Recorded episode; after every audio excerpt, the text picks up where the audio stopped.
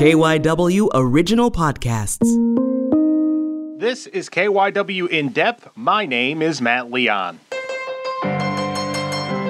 Over the last few weeks, we got a lot of Supreme Court rulings. Of course, they are all very important, but some grab the headlines more than others. On the last day of this most recent term, all the attention was focused on those rulings surrounding President Trump's taxes and financial records. But there was also a very interesting decision we learned about on that last day, and it was a ruling that provided a big victory for Native American rights. It was a case out of Oklahoma, and we wanted to learn more about it, kind of what the decision means and what it could mean going forward. So we reached out to Ann Juliano, professor of law at Villanova Charles Widger School of Law. One of the more fascinating conversations I've had since I've started doing these podcasts. Give a listen.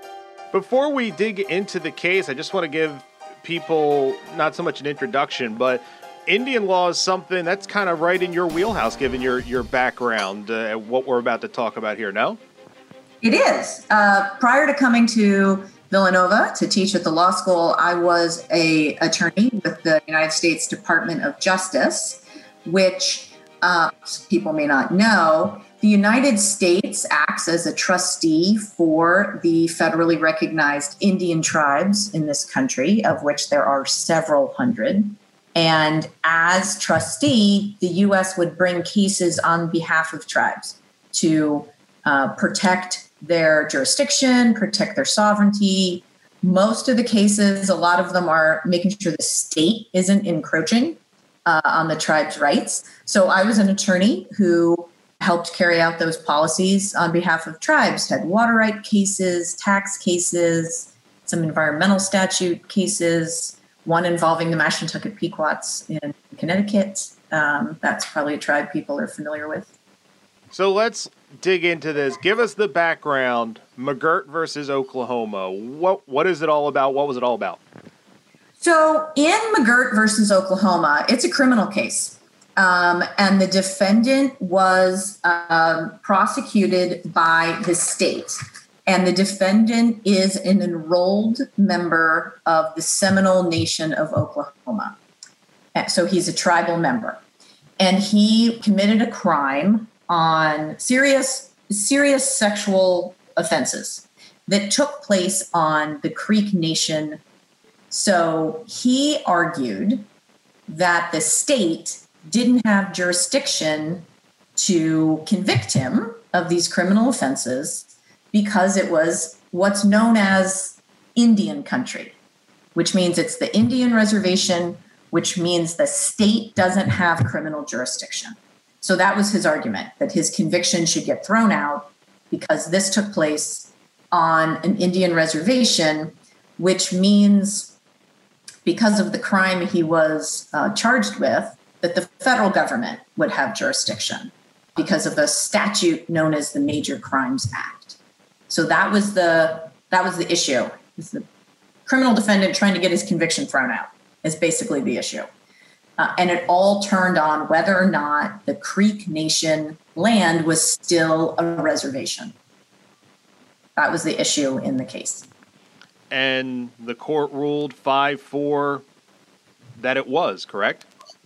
Yes, they did. Um, I have a theory that if the court in the first paragraph of the opinion references the Trail of Tears, then the tribe has won, or tribal sovereignty has won. And if the word unfortunately shows up in the first paragraph, then the tribe or tribal sovereignty has lost. So I, I looked at this opinion, and the Trail of Tears is mentioned in the first sentence of this opinion. So then you know tribal sovereignty is going to win.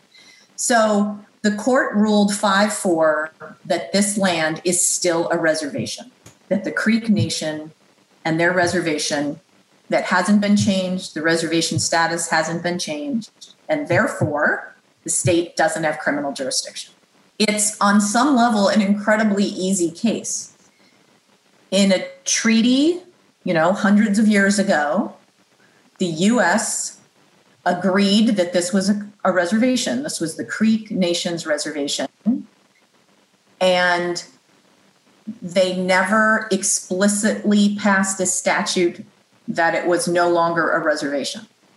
And that's what Justice Gorsuch said. Congress has the power to say it's no longer a reservation, but they haven't explicitly said so. Therefore, it's a reservation. That's really the, the reasoning in the case. So, for practical purposes, what does this mean? I actually was having a conversation with somebody about this case, and they're like, "So is Oklahoma only half as big now? Like, what does this mean? kind of break it down for us. Yeah. Uh, wh- where does this go? So this decision is about jurisdiction. It's not about land ownership.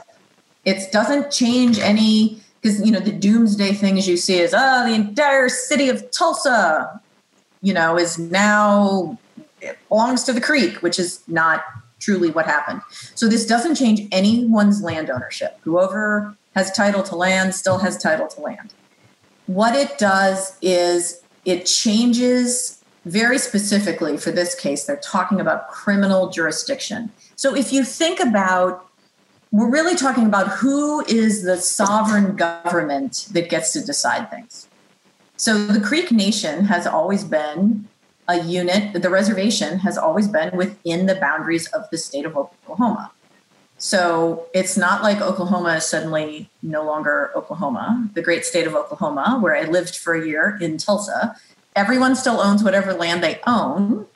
The question is whether on this particular land, the tribe now has jurisdiction to do certain things that the state was arguing they didn't have before. So the tribe now has certain criminal jurisdiction and the state does not, and the federal government has federal criminal jurisdiction, and the state does not. Historically, the people fighting are tribes and states. They're fighting over, they're fighting over who gets to do what. But um, there was a statement from, I think it was the Attorney General of Oklahoma. Tribes and states and, and cities and the federal government will all enter into agreements and they'll cross deputize everybody's law enforcement officers so that they can get the necessary work done uh, on reservations. So I don't think it's going to be suddenly lawlessness, you know, on the Creek Reservation, uh, that whole big body of land that's now officially the reservation. And I want to say officially because the Creek Nation has never said oh, we agree this isn't a reservation. They've been saying all along that this is their land and they have sovereignty on it.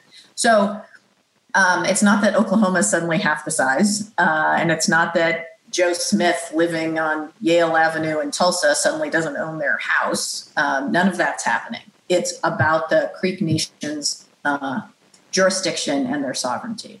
So we mentioned Neil Gorsuch wrote the opinion, was the, the fifth vote to swing it this way not the first time Neil Gorsuch has ruled in favor of tribal rights.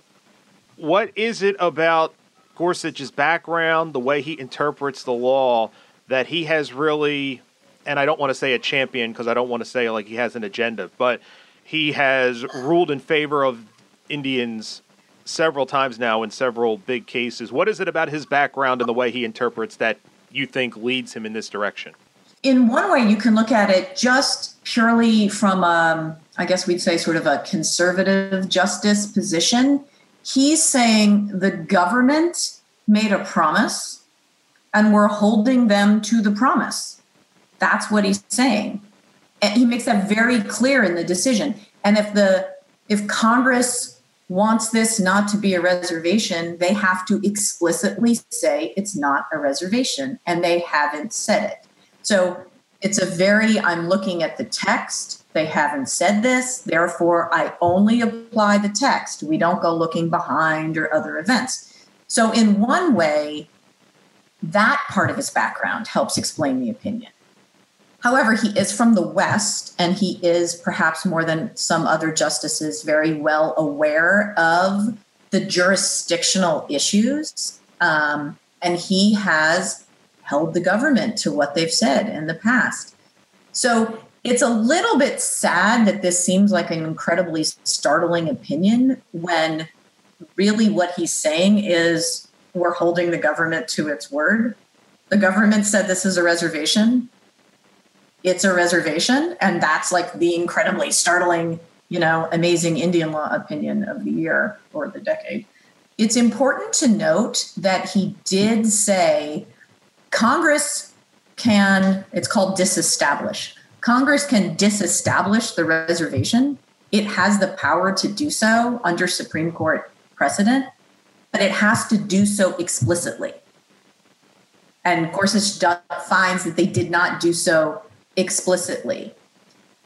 Tribes would disagree with that Supreme Court precedent. They would say the only way you can get rid of the reservation is what under the terms of the treaty, that you have to follow whatever the treaty says. But the Supreme Court said that Congress has the power to say that reservation is no longer a reservation. And Gorsuch said, but they haven't done that.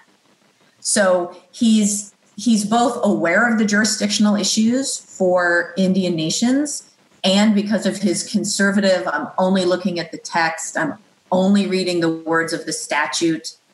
Put those two things together, and we have this very, very strong opinion for Indian sovereignty. Taking that into consideration, and given now that we've got kind of a body of work of, what way he has voted on these Indian rights cases over his uh, couple of years on the court, do you think we could see groups now try to position themselves to get cases to the Supreme Court because maybe before they knew that it was a dead end, but now all of a sudden there seems to be a window where the way he interprets could be very favorable and we could see some interesting things start to develop? I think we could. So it's important to realize again that this case is about a treaty and interpreting a treaty. So if there are tribes who have treaties and there's no clear, explicit revocation of those treaty rights, then we could see tribes, I don't want to say reasserting because they've been trying and advocating all along, but, you know, trying to stop the state or the local governments or whoever's interfering with their treaty rights. And so the treaty right could be something like this case, like this is our reservation, so we have certain powers on this reservation. Um, but a lot of tribes out west, the treaty rights are things like hunting and fishing. Um, that the the treaty creating the reservation also gave them the right to hunt and fish, so that the state can't come in and say you have to have our license or you're not allowed to do that or etc.